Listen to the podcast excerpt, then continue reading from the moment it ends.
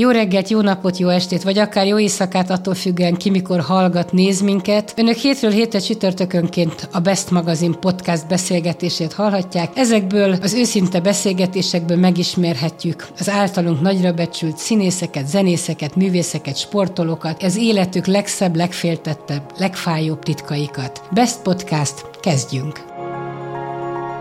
Gunde Takács Gábor a heti podcast vendége végignéztem nem a hetedet, mert azt nem látom a naptárodat, csak az egyeztetések során, meg ugye a Facebook hivatalos oldaladat, nem szeretnék a bőrödben lenni. Úgy rájöttem arra. Milyen szempontból? Őrült dolog, amiket csinálsz. Tehát, De miért? Mi, mi az, ami őrültség? Hát, Jó, sok mindent csinálok. Nem, nem, az időbeosztás, tehát ja. az, az idő, hogy egyszerűen dolgozol, dolgozol, dolgozol, jótékonysági dolgok mellé adod a, a neved, ö, rengeteg minden van az életed. Hát a Facebookon nézted, akkor ott nincs is fel minden, mert nem mindent teszek ki, meg, meg vannak olyan ö, ilyen privát rendezvények, céges rendezvények, stb., amiről az ember nem nagyon posztol. Inkább csak olyasmiről szoktam posztolni, ami valamiért fontosnak gondolom, vagy ügy, vagy nem tudom, vagy néha ki szoktam rakni ilyen, van egy ilyen kis otthon turiszt sorozatom. Hát nem sorozat, mert tök random, de hogyha megyek valahova kirándulni, vagy akkor föl szoktam tenni, hogy hol jártam. Néha föl, fölteszem kérdőjellel, hogy na, hol jártam, és akkor küldjenek a, az SMS-ek, meg az üzenetek. Úgy, vagy jöttem észre, egyébként az emberek ezeket szeretik, meg tök boldogok tőle. Egyébként úgy igaz ez, hogy sokat dolgozom, hogy mostában valóban, de az ősz meg a tavasz az mindig nagyon sűrű, akkor mindig nagyon sok minden van a tél meg a nyár az mindig ilyen szordinó, ilyen 50 on el e, de hogyha az ember azt választotta, hogy szabadúszó, akkor, akkor igazából ügyek, meg munkák, meg feladatok, meg emberek mellé tud odaállni, ugyanakkor megvan a szabadsága, hogy nemeket is mondjon, ami, ami azért nagyon jó mindenféle szempontból, de hát ez, ez most ilyenkor sűrű, és akkor aztán valamikor kifolynak a dolgok egy picit a kezemből, mert, mert egész egyszerűen muszáj ennek is beleférnie, meg annak is. Nem tudom mindig fölmérni, hogy amit mondjuk, amire igen mondok, az mivel fog járni. És az pontosan mennyi elfoglaltsággal fog járni. És akkor néha cipőkanállal úgy kell berakni valahova, hogy, hogy az nekem egy kicsit fájni fog, de, de akkor, ha már egyszer be, beleálltam, meg elvállaltam, akkor, akkor ez vele jár. De szabadúszóként van olyan félelmed, hogy esetleg mondjuk hetekig nem csörrem meg a telefonod, és munkanélkül maradsz, és volt erre példa? Hát, hát például amikor a Covid volt, akkor pak, pak, pak, eltűnt minden a naptáramból, és mivel szabadúszó vagyok, nincs havi fizetésem, akkor ott, az, akkor ott három hónapig nem volt semmi. Az hozzá kell tenni, persze, hogyha az ember szabadúszó, akkor ezzel számoljon, mert nem kell hozzá egy Covid járvány. Ha eltöröd a lábad, ugyanott tartasz, akkor nem tudsz elmenni egy rendezvényre, vagy nem tudsz elmenni sehova se. Tehát azért a szabadúszó ember, annak legyen egy, egy, egy szemmel jól látható hónapszám, ami, és itt nem évekről beszélek természetesen, amit, amit át tud úgymond vészelni, vagy amit ki tud tölteni. Tehát muszáj, muszáj így gondolkodni. Én általában egy évben gondolkozom, és nagyjából tudom, hogy mi az a, a jövedelem, ami ahhoz, hogy ezen a színvonalon éljek, és hozzá kell tenni, hogy azon kívül, hogy van a érden egy házunk, meg autó, tudom, de nincs nyaraló, meg nincs vitorlás, meg nem tudom, mondjuk az én, vagy a mi életünkben a luxus az utazás, hogy ez úgy meglegyen. Ennél sokat, ennél jobban megszakadni is akarok. Csak ugye ez a a szabadúszó lét azért érdekes, mert amikor kikerültem az MTV-ből hat és fél éve, akkor kinyílt egy csomó új ajtó, egy csomó új ö, lekötetlen energia, és rengeteg ember, meg rengeteg ügy bejött az életembe, ami előtte nem, vagy nem is fért volna bele. Úgyhogy nagyon sok olyan ö, pro, projektben veszek részt, bocsánat, hogy ezt a szót használom, csak, csak ebben a rádióműsortól a tévéműsoron át a, a podcast, tehát nagyon sok minden benne van, ami egyébként ilyen szerelemügy. Van, ami nagyon rosszul fizet, de érdekel, mert, mert tök jó benne lenni. Szóval öm, a kíváncsiságom hajt, és te, aki újságíró vagy, te érted, hogy milyen, amikor az ember kíváncsi, és mi van ott, és mik a történetek, és, és hogy van ez, és de jó ebben benne lenni. Vagy belecsöppenek olyan dolgokba, amik, amik új újak számomra. Ugye hiába vagyok benne ebben a média világban, kaptam felkérést ugye az RTL-en a Gól Királyság című sorozatra, vagy a Puskás musicalben Szepesi szerepére, és ezek nekem teljesen más közegek. Tehát például hiába televíziózás, a Gól Királyság egy sorozat, az teljesen más, az sokkal inkább a filmezésre hasonlít. Ezeket mind értem, de ami például nekem egy, egy ismeretlen terület volt, pont láttam egy TEDx előadást Székelyudvarhelyen, meg egy ilyen gazdasági beszélgetést. Igaz, hogy te vagy a kérdező, tehát ott is a kíváncsiságodat látom, de azért az egy más világ ez a bizniszvilág. Tehát Például van neked valami üzleti vállalkozásod? Nincs. Hát úgy, tehát ö, azt szokták mondani a magam fajtára, aki a, a saját munkájának, a munkáján, tehát mivel szabadúszó vagyok, ezért van egy cégem természetesen, de ez egy ilyen egy személyes cég. cég. Tehát azt szokták mondani, hogy a saját magam alkalmazottja vagyok. Tehát nem, nem nevezem magamat vállalkozónak. Volt már régen, 20 éve vagy 15 éve egy ilyen kis vendéglátós dologba belevágtunk, és ez egy másfél éves tanulópénz volt. Szóval és én nem, nem ment, vagy miért hagytad abba? Mert mondjuk Bajor Imi jutott eszembe, aki belevágott, azt hitte, hogy a Bajor Iminév elviszi az éttermét, hát nem vitte el. Hát ez egy ilyen komplikált dolog volt, mert többen vágtunk bele, volt egy elképzelésünk, ez a francia intézetben volt ez a kis étterem, de aztán a franciák se egészen úgy akarták, a többiek se feltétlen tették bele azt a, a munkát, amit bele kellett volna, és, az, és, és én is a tévézés meg a minden mellett próbáltam vendéglátozni, ami egy képtelenség. Úgyhogy... Úgy, Ezért a Gundel család vagy a Gundel névre nem hoztál szégyent. Hát nem, hát azért igyekeztem, csak, csak szerencsére túl sok tanulópénzt se kellett befizetni. De egy jó tanulság volt két dolog miatt. Az egyik ilyen félig viccesen szoktam azt mondani, hogy végül is megtaláltam a helyemet a vendéglátásban, én vendég szeretek lenni, és ez egy ilyen nagyon jó dolog. Igen, pont ma hallottam egy számot, hogy kb. 50 ezer vendéglátóhely van ma Magyarországon, hát az, az igényli a vendégeket, és főleg a jó vendéget, ugye, aki, aki érti, meg, meg tud, vele, tud beszélgetni a felszolgálóval, meg a szomelével. A, a másik meg az, hogy, hogy, hogy szinte mindenkiben van egy egyszer egy kis kávézó, kis könyvek, és akkor ott beszélgetünk, és ezt rengeteg ember szeretné. Én is szerettem volna, most már nem szeretném, mert megtapasztaltam, most már, most már ez a vágy, ez kihalt belőlem. Tehát majd amikor a, az élete vég, életem végén visszagondolok, akkor nem lesz benne, hogy hát azért de kár, hogy ezt egyszer nem próbáltam meg, de megpróbáltam, és rájöttem, hogy a kis kávézó, kis kávézás, az az 5 a, a, a, a sztorinak. A többi az anyagbeszerzés, és a, a, a, a, a, a HNTS, az, a munkavállaló, az adó, a nem tudom én, a becsaptak, a finanszírozni kéne, stb. stb. stb. De rengeteg gyötrelemmel és mindenfélevel jár. A kávézás az a, leg, az a, legutolsó ebben a, a projektben. De és amikor vendégként beülsz, most itt a nagy inflációnál, mi is néha elmegyünk a családdal, mondjuk azt mondom, hogy négyen, és ott hirtelenjében kifizetek mondjuk 40 ezer forintot. Ez nem borzaszt el téged? Tehát amit gyerekkorodról hoztál, hogy most nem tudom, mit engedhetsz meg magadnak, de a 40 ezer akkor is sok. Néhány ételért. Igen, erre azt mondta a dédnagypapám bizonyos Gundel Károly, hogy ha, ha hiába eszel olcsón, ha rossz, soha többet nem mész vissza. Ha jó, de drága, akkor lehet, hogy nem mész vissza a jövő héten vagy a jövő hónapban, de majd eljön az az ünnepi pillanat, amikor megint vissza. Csak a szakács nem lesz már ott. Hát, na most ebbe, ez, jó, jó, ebbe, ebbe, na, na jó, oké, oké, oké. Szóval azt mondta, hogy, hogy, hogy, hogy az, a, az olcsó rossz, az soha többet. A drágán jót, abban benne van, hogy vissza fogsz menni, mert akkor az egy olyan élmény volt, és létezik az a ünnepi pillanat, stb. Hát nyilván, nyilván én se minden héten étterembe, meg miért is járnék, ráadásul nagyon jól főz a feleségem, úgyhogy szerencsés ember vagyok, meg a családban egyébként úgy, úgy a fiaim is, meg tehát úgy mindenki, rajtam kívül mindenki abszolút tök jó a konyhában, meg a kertben, itt a grillezésekkel, stb.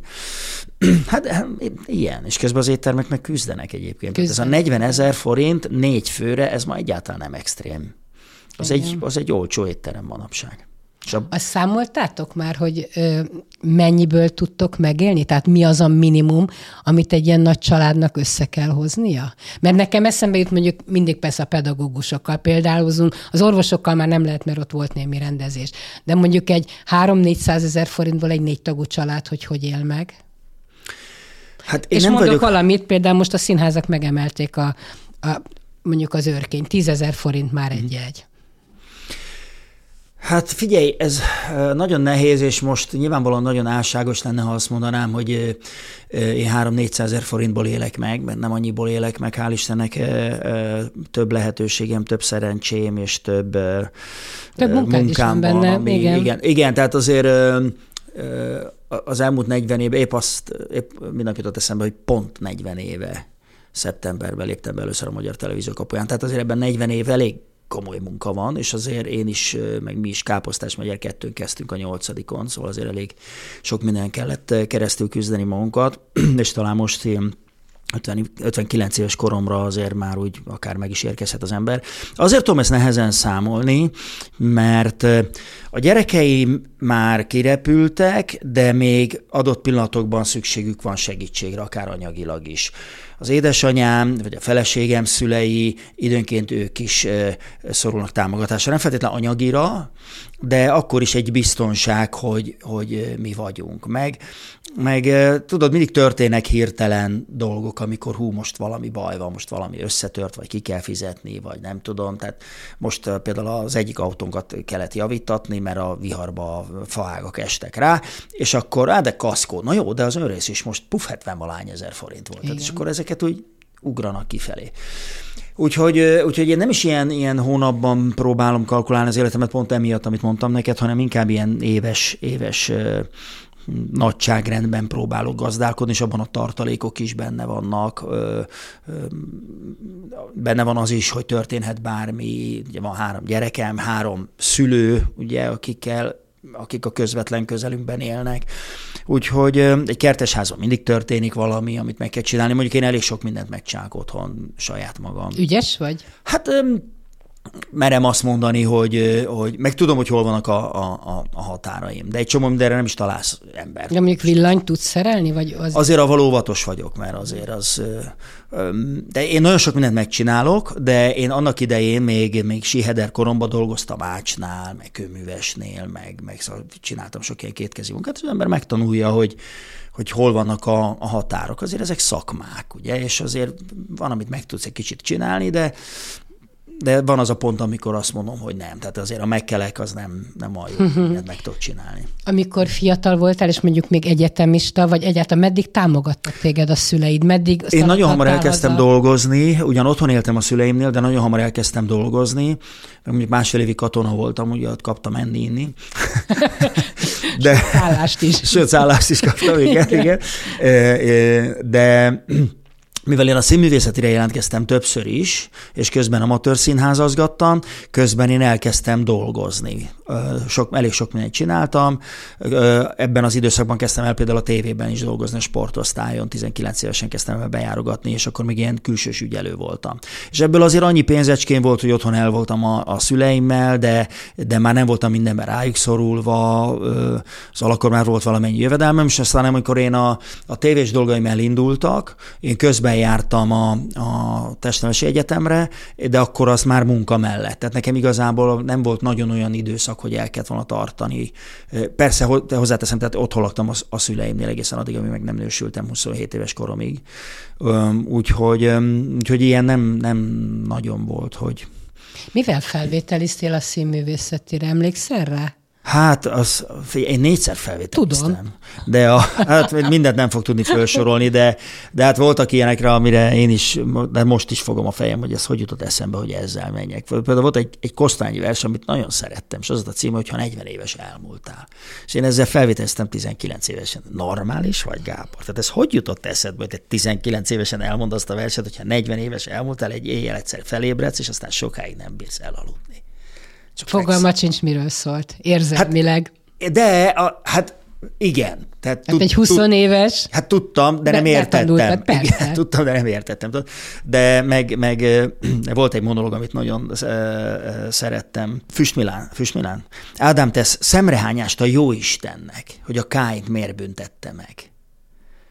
És ez egy barom jó monológ. Na de 19 évesen, vagy 20 évesen. Tehát... De ilyen alapon 19-20 évesen déri, déri nem is nagyon lenne szabad felvételizni, meg nem, nem is nem. lenne szabad ö, filmművészetére menni, mert hát még gyerek az ember. Gyerek, és valószínűleg tehát nem is várják el tőle, hogy bármilyen bölcsesség legyen benne. Legyen egy ilyen jó nyersanyag, legyen valami egyéniség, legyen benne valami kisugárzás, és akkor fölveszik.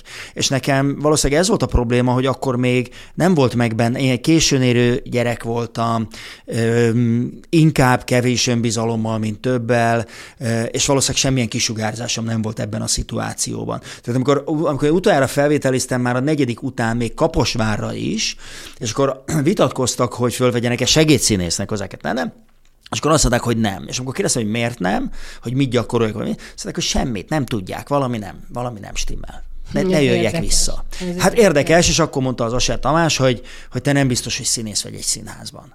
És akkor megértettem, hogy ezt nekem el kell engedni. Egyébként pont ezt kérdeztem egy rendezőtől, néztem egy darabot, és ott volt a színpadon szerintem egy 120 kilós lány, hogy egy 120 kilós lány miért vesznek föl? Tehát olyan fura volt, mert azt mondta, hogy olyan kisugárzása van, hogy a 120 kilós is kell, és Igen. akkor lehet, hogy ebből a polgárfiúból a, a kisebbségi komplexussal igen, igen, nem volt semmi. meg ez a kisugárzás. Igen. Meg, meg, meg én ezt úgy is magyarázom, hogy, hogy én nem voltam a helyemen. Tehát, hogy Szerintem a, általában a művészekben és általában az újságírókban ugyanaz a két késztetés van meg. Az egyik ez a kíváncsiság, hogy mi történik, a történetek körülötted. A második késztetés, ami, ami már nem mindenkiben van meg, ez a történetmesélés, hogy de jó volna ezek, ezt másoknak megmutatni. Tehát te ne, engem nem egy kávézóba hívtál, gyere dumáljunk már, rég nem találkoztunk, hanem ide mikrofon elé, mert ezt te meg akarod mutatni másoknak. Na most ez a, ez a két késztetés, ez megvan egyaránt. De az, hogy mi a forma, a színház, egy festmény, egy szobor, egy interjú, egy sportközvetítés, na az a különbség. De amikor az ember fiatal, akkor nem feltétlen tudja, hogy mi lesz az ő eszköze. És én joggal hittem, hogy színész leszek, mert én eh, versmondó verseny, meg prózamondó verseny, meg iskolai ünnepségeken szavalat, meg mit tudom én, tehát ezeket mind átmentem. És nem is voltam benne olyan sikertelen. Csak az nem derült ki, hogy nem vagyok eléggé sikeres. És tulajdonképpen az élet, a sors, a jóisten, teljesen mindegy, hogy hogy hívjuk, valójában a helyemre tett. Mert a színház, amit nagyon akartam, és éveket tettem bele, és amatőr színházaztam, és felvételiztem, és nem sikerült, a tévézés, ami soha eszembe se jutott, pedig már ott dolgoztam évek óta, az meg egyszer csak elindult. Hirdettek egy, több, egy több műsor lett, 88-ban Szoli olimpia után, és hogy fiatalok kell, szükség van emberekre, és akkor lehet jelentkezni. Hát mondom, én itt vagyok már pár éve, hát akkor jelentkezek. És az meg elindult.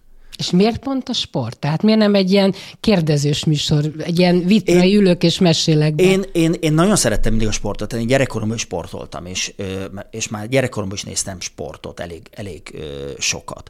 És amikor én amatőr színházaztam, akkor ugye valamit kéne mellette dolgozgatni, és volt egy ismerős, Somogyvári Peti, aki be tudott vinni a tévésportoszára külsős ügyelőnek amit baromi jó volt, meg egy héten kétszer, maximum három kell, háromszor kell dolgozni, annyi pénzt kerestem, ahányszor bementem, de mellette tudtam színházazni, meg mindenfélét csinálni. És én dolgozgattam, és ezt nagyon szerettem egyébként, mert sportosztály, olyan dolgokkal foglalkoztunk, ami hozzám abszolút közel állt, sose felejtem el, amikor Gyula István, a legendás atléta kommentátor kérdezett futballból, mert atlétikából mindent tud, de futballból hát voltak hiányosságai, és nagyon büszke voltam. Tehát valahogy ott, ott indult el, de én nagyon hálás vagyok az életnek, mert a sport az a, az a, a, tehát a sport televíziósnak talán a legsokoldalúbb a, a képzettséget. És az iskolának nagyon-nagyon jó volt, mert műsort vezetsz, közvetítesz, szerkesztesz, riportot csinálsz, és zömmel élőben vagy élőszerűen nagyon-nagyon jó iskola volt. És a mai napig is abból élek, azokból az alapokból élek, amiket ott tanultam, meg azokat vittem tovább a rádiózásba, meg a játékhatárok nélkülbe azért kerültem be, mert kerestek egy sportost, aki tud közvetíteni.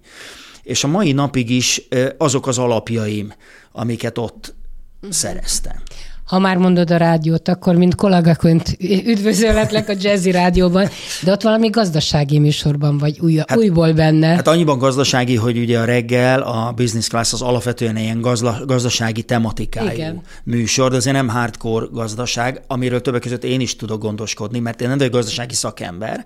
Én egy átlag ember vagyok, akit érnek bizonyos impulzusok akár gazdasági típusú impulzusok, ugye, hogy most legyen napelem, ne legyen, befektessek, vagy ne fektessek, vegyek benzint, vagy ne vegyek be, milyen autót vegyek, mit tudom én, utazzak, ne utazzak, ingatlan, nem ingatlan, tehát, él, él, tehát nem tudod kivonni. Tehát a saját kíváncsiságodat elégíted majd most ki? Igen, de én azt gondolom, hogy, hogy és nagyon sok ilyen jellegű podcastba hívnak, hogy, hogy a, ha én értem, mint civil, akkor más is érteni fogja. És igazából persze lehet olyan gazdasági műsort csinálni, vagy egészségügyit, vagy IT-t, ami gazdasági szakembereknek, meg IT szakembereknek szól, de az mindig is belterjes marad. Az akkor az másik nyelven fog szólni. Hát most láttam már informatikust, a két informatikus beszélget egymással, Sok nem ért hát nem értesz bele egy szót se. De ha én kérdezem az informatikust, akkor kénytelen magyarul mondani és akkor viszont érteni fogja a hallgató is, vagy a néző is. És kicsit ebben a gazdaságiban ugyanez a helyzet. Holnap például, már nem tudom, hogy ez most mikor kerül adás, de mindegy, az egyik műsorvezető társam a, a Business Classban, az László Csaba volt pénzügyminiszter. Hát nyilvánvalóan ő más szinten beszél gazdaságról, de miattam, és ezáltal a hallgatók miatt kénytelen úgy megfogalmazni a dolgokat, hogy az mindenki számára érthető legyen. És hát azért lássuk be, egy rádió reggeli műsorának nem az a célja, hogy egy szűk gazdasági elit számára adjon információt, aki ráadásul nem is a rádióból szerzi be az információját, hanem az átlagembernek, és ebbe persze belefér kultúra, sport, egy csomó minden, tehát nem csak gazdasági témák vannak. Hát mondjuk minden jutott a kultúra, vagy a, a, a gazdaság a kultúra. Persze, persze, persze, is, de most ma például készítettünk egy interjút egy divattervezővel, és ott nem volt a, a része az, hogy ő most ez, hogy mennyi pénze van belőle, hanem, hanem csak úgy érintettük, hogy ő hogyan gondolkozik divattervező. És te hogy követed a divatot? Én nem nagyon, tehát az, az, arra én nem érek rá. Az a, én az a, kis farmered, egy az a fajta pasi vagyok, igen, aki a polcról leveszi. Na jó, kicsit megnézi, hogy azért ne legyen teljesen izé, de... De a legmárkásabb boltba mész be, nem, és... Nem, nem, nem, nem, nem izgat ez a része a dolognak. Hogy én, én műsorba megyek, a stylist tudja a méretemet, nagyjából tudni, hogy mi az ízlésem, meg azt is nagyjából tudni, hogy, hogy, hogy, hogy mi az, ami ahhoz a műsorhoz kell, és akkor úgy, úgy meg tudunk egyezni. Tehát, de a hétköznapi életben így, ahogy most most vagy. Farmer ing, igen, tehát ilyen kényelmes legyen, meg ne kelljen vele sokat vacakolni, és akkor... Ahogy beszéltünk a megélhetésről, meg a Covid-ról, meg hogy szabadúszó vagy. Ilyen esetben a feleséged nem ölelget meg, hogy ne aggódj, Gábor, ha bármi van, én, mint jól menő fogorvos, tudom biztosítani a családnak a megélhetést és a biztonságot. Nem, nem, ilyen, nem ilyen egyszerű, mert uh, mi sokkal inkább uh, csapatként működtünk mindig is, most már 33. éve. Amikor a gyerekek kicsik voltak, akkor abszolút a feleségem volt a, a stabilitás. Az, hogy én keresek pénzt, az, az csak azért volt lehetséges, mert ő biztosított egy olyan hátteret, ami, amiben biztos volt, mert az én írtó hektikus életemben ő volt a stabilitás, az egy, kettő, majd a három gyerekkel, aki minden reggel el tudta őket vinni, hogyha én bármit csináltam az óvodában, és mindig haza tudta őket hozni. Hozzá kell tenni, hogyha olyan volt az életem, akkor én is hoztam, vittem őket, de, de ő volt a kiszámíthatóság, ő volt a stabilitás, és ez többek között az is kellett, hogy ő, hogy ő nem, nem is akart egyébként olyan nagyon ö, tudományos karriert, tehát ő inkább a, a, a rendelőben szeret ö, ö, ott lenni, és mai napig se, hát dolgozott 7 évig az egyetemen. Hát szerinted a jól menő fogorvosokat hmm. mennyit, mennyit keresnek Igen. az egyetemen? Ö, szóval soha nem, nem, nem így számoltuk, és, hanem mindig úgy, hogy oké, okay, mi ketten vagyunk, és minden probléma vagy nehézség, ami jött az életben, azt mindig ketten oldottuk meg. És mai napig is ö, együtt beszéljük meg a, a dolgainkat, meg a döntéseinket, amikor, amikor mondjuk nagy döntést kell hozni valamiben, valami, vagy nagy változás van az életben, vagy van valami lehetőség, hogy te figyelj, akkor ez most belefér, nem fér, hogy lesz, hogy tudjuk menedzselni, stb. Most már értem szerint könnyebb az életünk, mert a gyerekek most már önjáróak, úgyhogy igazából kettőnknek kell együttműködni, de de ez mindig, mindig egy ilyen közös uh, sztori volt. De azért azt tudod, hogy ez milyen nagy dolog, hogy 37 éve együtt vagytok, hát... 32, 33. 33. 33. Hogy, hogy azért, ha körülnézel, nagyon, nagyon kevés családban maradnak meg ilyen hosszú ideig a házasságok, a házasságok. Ez érdekes, mert mondjuk az én baráti körömben jó néhány ilyen van sok olyan, olyan, olyan baráti házaspár akik szintén nagyon régóta e, együtt vannak, de sok van, amelyik szétmegy. Egyébként szerintem az egyik titok pont ez az egymás erősítése. Tehát sok házasság azért megy tönkre, mert rivalizálás van, hogy ki az okosabb, meg ki keresi a pénzt, meg kinek a döntése érvényesül, meg stb. stb. És akkor, amikor az egyik legyőzi a másikat, akkor mind a kettő számára kiüresedik a kapcsolat. De ilyet, abból is lehet kiüresedés, hogy két szerelmes pár egymásra talál 20 évesen, és rájönnek, hogy nem, hát nem lehet. ezt szerettem volna. Hát persze, tehát ezer oka lehet, de például lehet az is, hogy, hogy oké, okay, fölneveltük a gyerekeinket, és akkor vége, de te ki vagy? Mert nem voltak az, a, az előtte lévő 20 évben vagy 25-ben közös élmények. Tehát szerintem az nagyon fontos, hogy akárhány gyereked van, mindig legyen olyan, ami csak kettőtökről Volt szól. ilyen nektek végig? Volt, tehát az, hogy elutazol egy hétre, két hétre, elmegyünk együtt színházba, együtt. Persze, utazás közben is a gyerekekről beszélgetünk, De nincs az, hogy szolgáltat, nem szolgáltatni kell, hanem be tudunk menni egy múzeumba, le tudunk ülni valahol, tehát tudnak közös élményeink lenni, úti élményeink, egy csomó minden, ami, ami összefűz minket, illetőleg ami elkísér minket azon az úton, hogy, hogy a két ember óhatatlanul változik. Csak nem mindegy, hogy, hogy külön-külön változunk, mert akkor széttartó lehet, vagy együtt változunk, mert akkor meg összetartó lehet. Tehát például mi négy évvel ezelőtt, most már lassan öt, elmentünk buvár tanfolyamra. Szerencsére ez mind a kettőnknek az érdeklődésében benne volt, mindig egyszer jó volt, és elmentünk buvár tanfolyamra. És együtt járunk buvárkodni. Hozzá kell tenni, hogy a három gyerekből kettő jött velünk.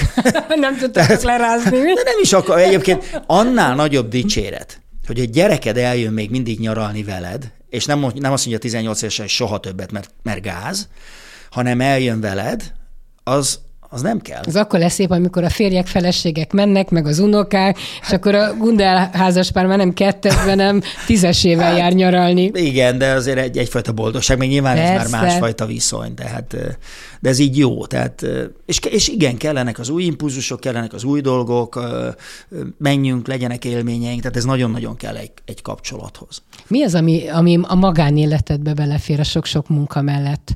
Mert van a tévében a géniusz, a rádióműsorod, a millió műsorvezetésed, hosszasan lehetne sorolni. Mi az, amit te igényelsz magadnak? Hát ahogy mondtam neked, ez is hektikus, tehát nyáron meg télen több időm van, ősszel meg tavasszal kevesebb az, hogy tudunk utazni, az nekem az fontos. Én mindig is, mindig is szerettem utazni. Ez a buvárkodás, ez egy ilyen nagyon jó dolog ilyen szempont. De mély tengeri buvárok? Hát úgy mély tengeri, hogy ez a keftelési buvárkodás, ami ez a palackos buvárkodás, amivel 40 méterig mehetsz. Uh-huh. Tehát az a könnyű, könnyű buvár abszolút. De hát általában ezek nagyon szép helyeken vannak, és jellemzően buvárkodni tenger vagy óceánparton lehet, Igen. ami számomra kedves, süt a nap, óceán, víz, és akkor le. Én ezt erre nem sportként tekintek, hanem, hanem természetjárásként eh, tekintek rá. Tehát én nem, nem akarok teljesítményt, meg mély, mélységi rekord, meg semmi van. Az nem érdekel, az egy másik fajta dolog, hanem abszolút a természetjárás, meg a, a kíváncsiság, ami, ami dübörög bennem. És meg van egy-két olyan hobbim, ami, ami, ami kibírja, ha hónapokig nem nézek rá. Tehát mondjuk el, amikor elkezdtem utazni, elkezdtem pénzérméket gyűjteni. De nem ilyen nagyon értékes, meg, meg emlékérméket, stb., hanem amit visszaadtak az utcán, meg a boltba, meg a közértbe. De hogy ezekkel nincs időn foglalkozni, ezek pont jól el vannak a kis dobozkáikba. Vagy édesapám, amikor gyerek voltam, édesapám szeretett ilyen maketteket, repülőket építeni jellemzően, és akkor én is bűngyölgettem. És aztán, amikor elindult az élet, erre se pénz, se idő, se semmi nem volt. És aztán egy, egy pár éve megint elővettem ezeket, de, de most avval se tudok foglalkozni. Tehát ez egy ilyen téli hobbi például. Tehát, szóval ilyenek vannak. Meg, meg, meg hát irgalmatlan mennyiségű könyv, és mindenféle van, amit el kéne olvasni, meg, meg filmek, meg nem tudom. Szóval azért igyekszek erre időt ö, ö, szakítani, mert mert például azt tapasztaltam, amikor amíg a Danubiusban reggeli rádióztam 20 éve, hogy az, az nem létezik, hogy csak output van, hogy csak kiadsz magadból, hanem muszáj feltöltenie magát az embernek nem csak fizikailag, hanem, hanem szellemileg is. És az új dolgok és új impulzusok kellenek, és ezek lehetnek beszélgetések, meg lehetnek könyvek, meg, meg, meg mindenféle. Egyébként hajdan az újságíró iskolában volt, egyszer föltettük azt a kérdést, hogy hogy kell jól írni, vagy kiből lesz jó újságíró, és borzasztó egyszerű volt a válasz, hogy olvas rengeteget. Hát, Itt indul a dolog, igen. És ez minden szempontból igaz. Hát sokszor jönnek hozzám szülők, gyerekek, hogy a kisfiú szeretne sportipart lenni, hogy mit tanácsolok. És mondom, hát az angol nyelv az alapvető, és sok klasszikus irodalmat tessék olvasni. Akkor néha látom, hogy elkerekedik a, a szem. De hát miért? Hát mondom, e, részben a szókincs, részben pedig ugye látszólag sportfoci, hát, de valójában te emberekről beszélsz, történeteket mesélsz el. E, és azok az emberek, akik, akikről te beszélsz, akiknek megmutatod a történetét, azt azokat minősíteni fogja valaki, a néző. És nagyon nem mindegy, hogy te milyen történetet mesélsz el. És, nagyon, és nem azt mondom, hogy rosszul kell látni, csak bölcsesség kell ahhoz, hogy a helyén kezeljen bizonyos jelenséget, eh, jelenséget az ember. Egy pillanat alatt föl lehet törölni bárkivel a padlót, egy pillanat alatt meg lehet alázni valakit. Nekem például egy, egy vetélkedőben, ha valaki buta, avval nem tudok mit csinálni. De ha, Bejut hozzá de ha, buta ember? Eh, eh, casting hibának hívják, igen. És akkor néha előfordul, ugye. De ha én megalázom, akkor az már baj. Mert ő, avval nem tudok mit csinálni, hogyha buta. De de avval, avval tudok mit csinálni, hogy én hogy kezelem. Mert az az ember másnap haza fog, be fog menni a munkahelyére. És az alapján fogják megítélni, hogy én többek között, hogy de azt hagyján, annak az embernek a gyereke másnap be fog menni az iskolába. Igen. És az nem történhet meg hogy a gyereket porrá alázzák az iskolába azért, mert én előző nap csak azért, hogy nevessen a közönség, megaláztam és föltöröltem vele a padlót, tudod? Tehát, és ez, ez nem mindegy. Na most ez a sportban is így van. Hogyha egy sportoló rosszul teljesít, az nem mindegy, hogy én mit mondok róla, és ezt hogyan minősítem. És nem mindegy az, hogy ítéletet mondok róla, vagy vagy azt mondom, hogy oké, okay, ez most nem. Tehát nem, nem hülyének sem szabad, mert a néző nem hülye, ugye? Az Eszterházi Péter mondta, hogy a, a szurkoló tisztában van a realitással, csak eltekint tőle, ugye? De azért tudja, és ha én hülyeséget akarok lenyomni a torkán, akkor azért tudja, hogy én hülyeséget akarok lenyomni a torkán. Tehát nem csinálhatok úgy, mintha valami nem történt volna meg. De nem alázhatom meg. meg. És hányszor volt olyan az én életemben is, hogy egy sportoló nem teljesített jól, és kiderült róla, hogy azért, mert lázasan vállalta a csapat miatt, vagy ami rosszabb, mit tudom én, három napja halt meg az apukája, vagy tehát lehet bármi, amit nem tudsz. És ez egy hihetetlen emberi történet. Csak, és könnyű, könnyű igen. rajtuk. És hát akkor most ez a, ez a Facebook világ, ez nem a te világod, meg ez a sok, sok gyalázkodás, ami felkerül, meg komment. Szerintem egyikünknek se ez a világa. Tehát hirtelen mindenki újságíróvá vált a tekintetben, hogy véleményt tud formálni, és ami még rosszabb, indulatokat tud gerjeszteni. Hát látod, hogy egy kommentháborúban milyen indulatok vannak, hát az borzasztó. De vajon miért? Én ezen nagyon sokat Mert az emberek eleve tele vannak indulattal, és ezeket az indulatokat beviszik, és nem intelligens módon tisztázzák a dolgaikat, hanem indulatból. És hát az indulat értelemszerűen indulatot generál. És ez egy ilyen megállíthatatlan folyamat. A gyerekeink meg... A... téged valaha? Persze. Igen? Persze. És persze. megérinti a szívedet? Persze, vagy? persze. Az érinti meg, hogyha igazságtalanul. Hogyha ha primér düböl valaki. Most már azért meg, az ember megtanulja kezelni. Tehát a, kitettem egy kirándulásról egy képet az Insta oldalon, szép volt, sütött a nap, a táj, és jött is egy csomó komment, hogy de klassz, én is voltam ott, de jó, izé, majd jött egy rohadt lipsi. És ennyi, ennyi, ennyi, ennyi. És amikor valaki, nem is én, valaki odaírt alá, hogy na de hát, ha, hát, hát, ha, hát, mi nyertük a választásokat, nekem más jogom van. Ja, jó, oké. Nem tudok velem csinálni. Illetve azt tudom csinálni egyébként, meg azt is szoktam csinálni, hogyha valakinek ellenvéleménye van, vagy kritikus, az rendben van. Ha valaki nem megfelelő minő színvonalon kommunikál, indulatos, trágás, stb. Na, azokat szoktam kitiltani. Mert nem akarom, hogy megmérgezzék a, azt az a közeget, oldalt, aki igen. egyébként ott van, meg a többi embert. Igen. Tehát ezekre az emberekre akkor nincs szükség. Hát pont ez a baja a mai világnak, hogy tele vagyunk indulatokkal.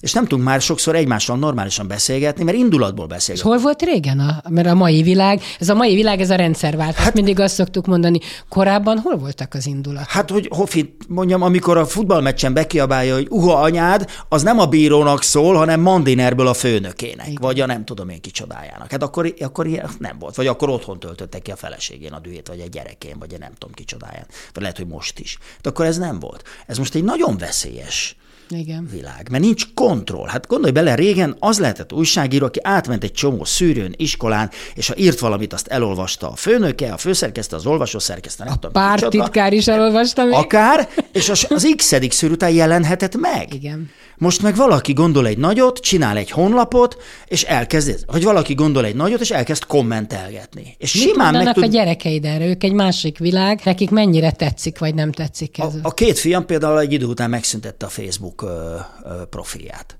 Nem csak emiatt, hanem amiatt is, mert azt vették észre, hogy óhatatlanul kísértés, és rengeteg idejüket elviszi. És akkor inkább ne legyen és akkor nincs ott kísértés. És a harmadik?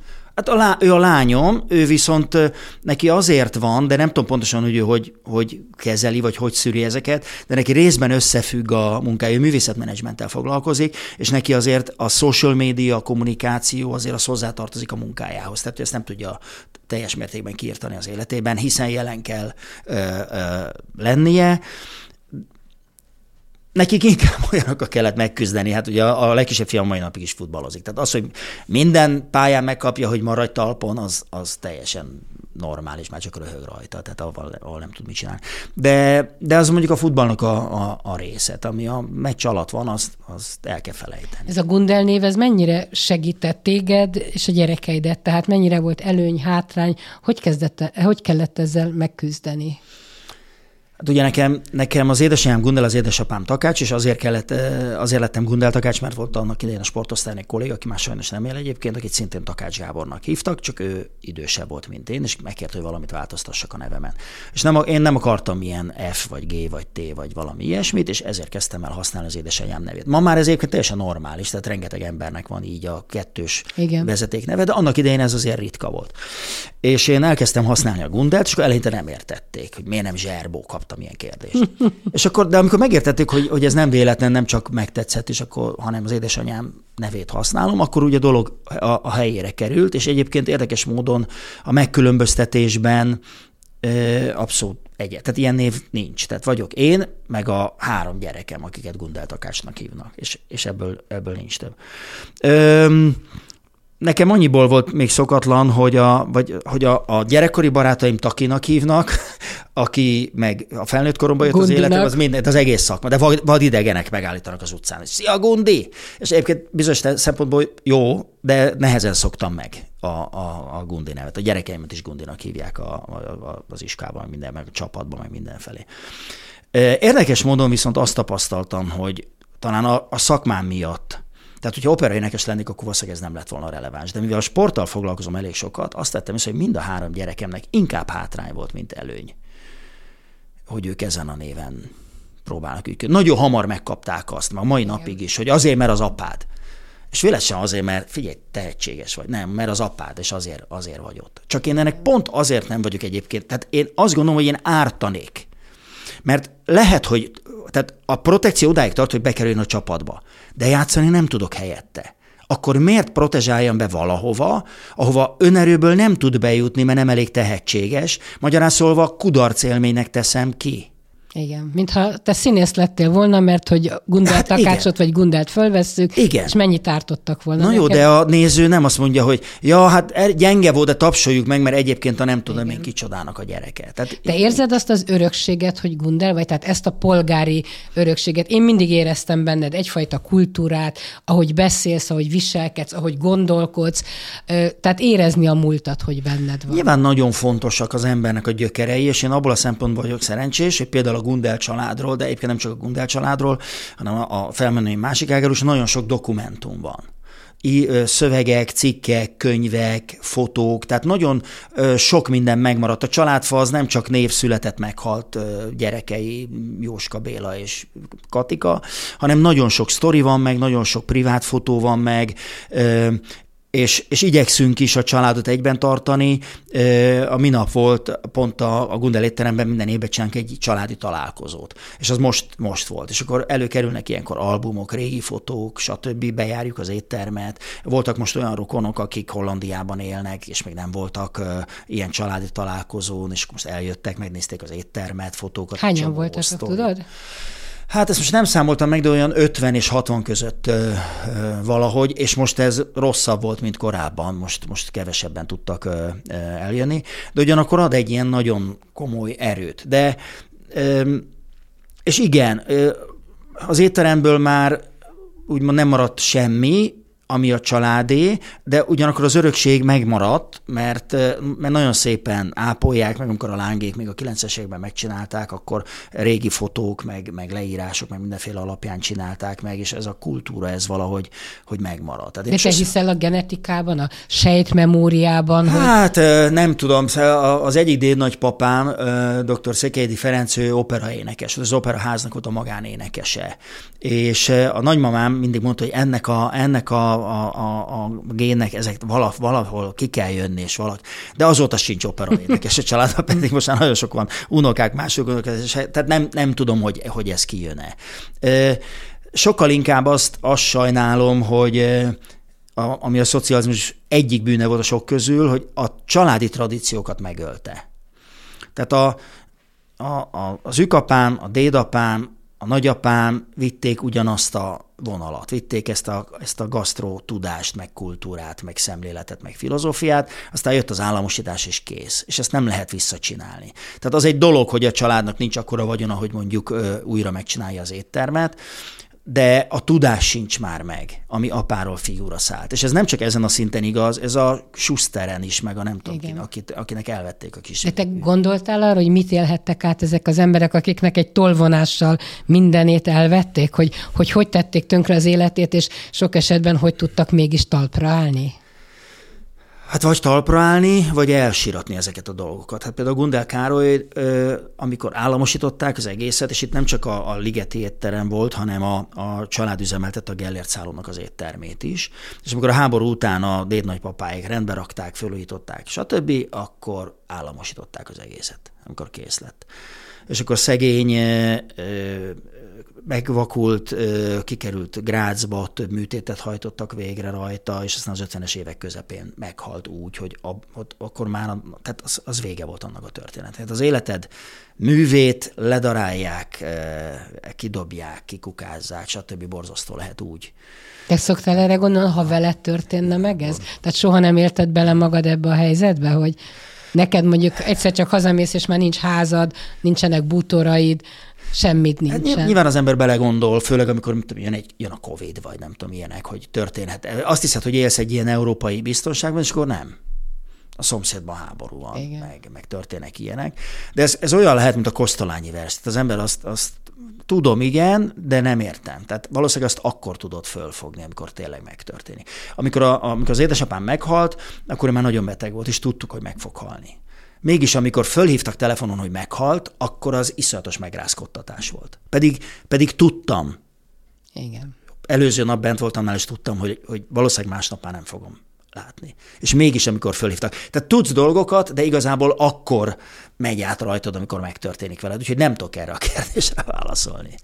Cserélnél-e életet valakivel, vagy pont úgy volt jó minden, ahogy volt, meg úgy van jól, ahogy van? Hát vagy nem... kívánod-e másnak ezt az életet? Én, én azt kívánom, én, én azt gondolom, hogy én azért vagyok szerencsés, mert a helyemen vagyok. Azt csinálom, amihez a legjobban értek. Ezzel nem azt akarom minősíteni, hogy én nagyon jó televíziós vagyok, hanem azt akarom mondani, hogy én jobb televíziós vagyok, mint amilyen színész lettem volna, vagy zongorista, vagy villanyszerelő, vagy bármi más. És e tekintetben a helyemen vagyok.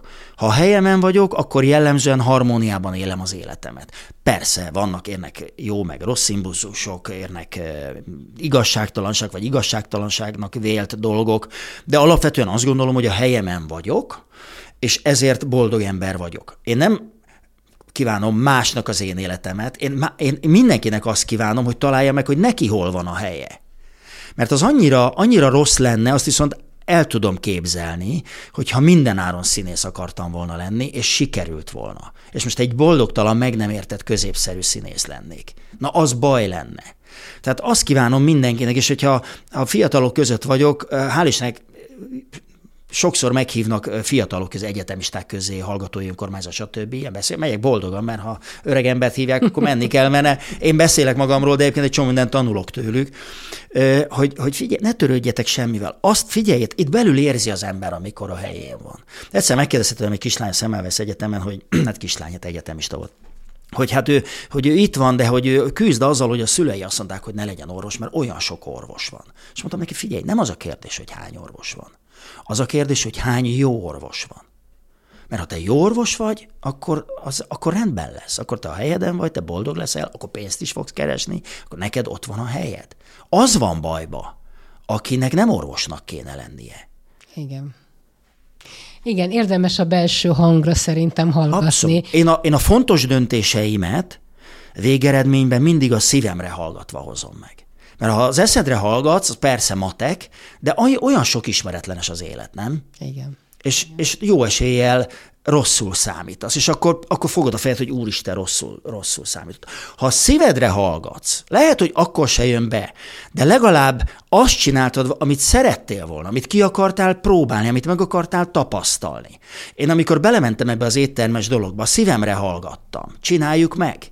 Igen. És rossz döntés volt. Azt a tekintetben, hogy nem lett belőle semmi.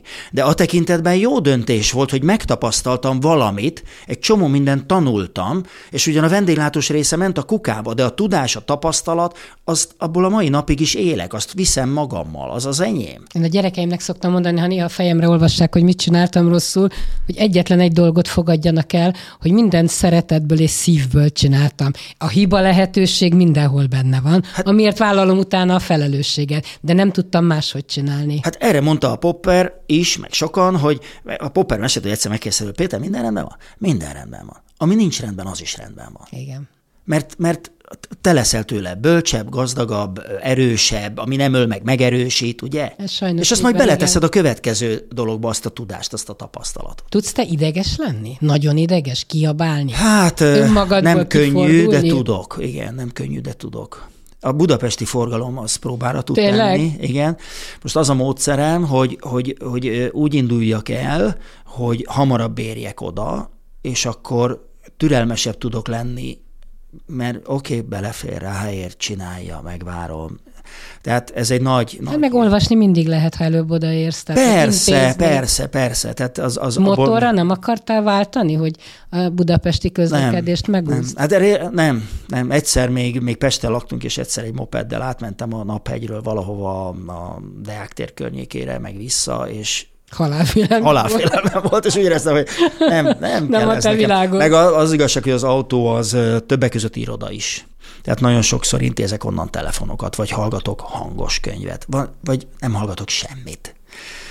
Az egy jó hely, amikor az ember egy picit magában lehet, meg a gondolatait rendezheti, meg tudom én. Szóval én el, el vagyok az autóban. Köszönöm szépen Gundár Takács Gábornak. Köszönöm. Önök hétről hétre csütörtökönként a Best Magazine podcast beszélgetését hallhatják. Ezekből az őszinte beszélgetésekből megismerhetjük az általunk nagyra becsült színészeket, zenészeket, művészeket, sportolókat, az életük legszebb, legféltettebb, legfájóbb titkaikat.